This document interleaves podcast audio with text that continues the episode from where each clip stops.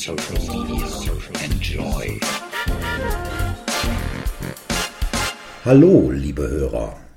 Kontinuierliche Verbesserung. Dabei geht es um Strukturen, Prozesse, meist unter Beteiligung aller Führungskräfte und Mitarbeiter. Auf der anderen Seite geht es um rigorose Methoden, Werkzeuge, Praktiken. Das muss nicht unbedingt Grundlage des Erfolgs sein. Siehe Toyota. Wir sprechen heute über Routinen, die äh, Mitarbeiter entwickeln können, um selbst passende Lösungen zu entwickeln. Und wir sprechen diesbezüglich zum Thema mit äh, Bettina Sauer von Kirson. Guten Tag nach Neustadt an der Donau. Guten Tag, Frau Sauer. Guten Tag, Herr Hinsen. Frau Sauer, Lean Management, KVP, was steht bei Ihnen, was steht bei Kirson denn da dahinter? Erklärte Ziel vieler Unternehmen ist ja die kontinuierliche Verbesserung von Strukturen und Prozessen in der gesamten Organisation. Dies soll nach Möglichkeit unter aktiver Beteiligung aller Führungskräfte und Mitarbeiter geschehen. Unser Vorgehen nennt sich Kata-Methodik. Die kontinuierliche Verbesserung ist hier in erster Linie auf die Durchführung von Experimenten zurückzuführen. Experimente klingt spannend. Was verstehen Sie darunter? Heißt bei uns, dass wir PDCA-Zyklen natürlich kennen, verstehen und auch anwenden. Die Grundannahme zu PDCA ist, dass jede Aktivität innerhalb oder außerhalb des Unternehmens als Prozess aufgefasst und dementsprechend verbessert werden kann. Wir machen diese PDCA-Zyklen in ganz kleinen Schritten, dafür hochzyklisch. Die Verbesserung von einem Faktor im Prozess entspricht einem PDCA-Zyklus. Diese Experimente machen wir meist direkt vor Ort und ganz besonders wichtig ist uns dabei, dass der klare Ursache-Wirkungszusammenhang hergestellt werden kann. Mhm. Ein einfaches Beispiel. Wenn ich in einem Prozessschritt beispielsweise Schrauben durch Schnellspannverschlüsse ersetze, hat dieser einen Einfluss von zwei Minuten auf die Prozessdauer. Der klare Ursache-Wirkungszusammenhang wird also erkennbar. Und dies fällt besonders einfach, weil wir Ein-Faktor-Experimente durchführen, also nur einen Faktor verändern. Hm.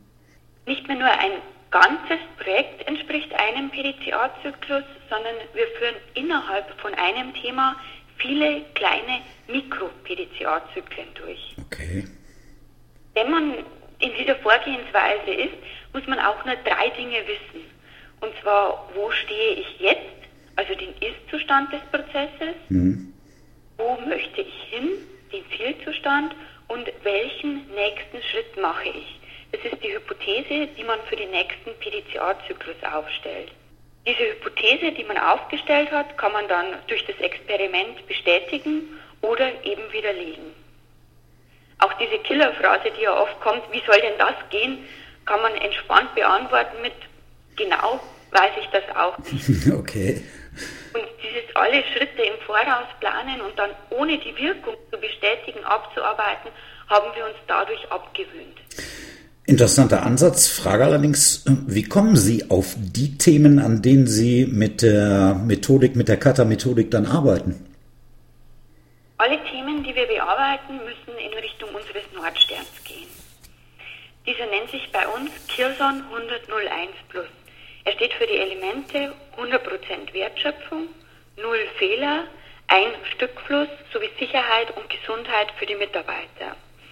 Wir kaskadieren unsere Ziele dann mit Hilfe eines Wertstroms. Das heißt, unser Unternehmen teilt sich in mehrere Wertströme zu verschiedenen Produktgruppen auf. Und jeder Sollwertstrom sollte uns dem Idealzustand des Nordsterns ein Stückchen näher bringen.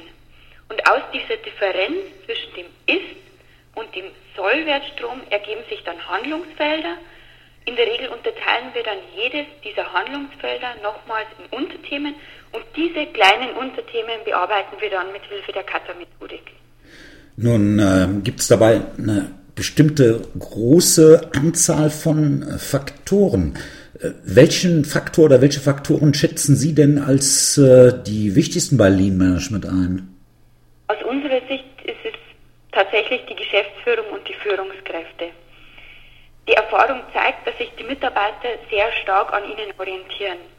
Die Führungsmannschaft sollte fest hinter dem Vorgehen stehen und sie sollten dies auch in ihrem alltäglichen Verhalten an die Mitarbeiter kommunizieren. Mhm. Dazu gehört es auch, dass sie eine positive Fehlerkultur haben.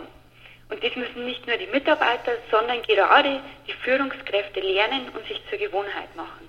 Gutes Stichwort, guter Schluss. Haben Sie ein Beispiel für eine solche positive Fehlerkultur? Ja, zum Beispiel Vorgabezeiten. Fast jeder kennt Vorgabezeiten in Prozessen. Diese sind nicht dazu da, die Mitarbeiter zu überwachen, sondern Probleme an die Oberfläche zu führen. Somit haben diese Vorgabezeiten wieder einen positiven Effekt. Und wenn man die Vorgabezeiten nicht erreicht, dann wurde in der Regel ja auch der Standard nicht eingehalten. Gerade diese Punkte sind dann die Ansatzpunkte für weitere Verbesserungen. Wenn man sich nicht um die Prozesse kümmert, zerfallen die Prozesse. Das nennt man Entropie. Mhm. Sich hingegen mit den Abweichungen beschäftigt und sie nicht nur einfach irgendwie umgeht, verbessert man kontinuierlich seine Prozesse. Aufbau neuer Verhaltensroutinen, die es Mitarbeitern ermöglichen, selbst passende Lösungen zu entwickeln. Frau Sauer, ich danke Ihnen für diese Informationen. Gerne, ebenfalls vielen Dank.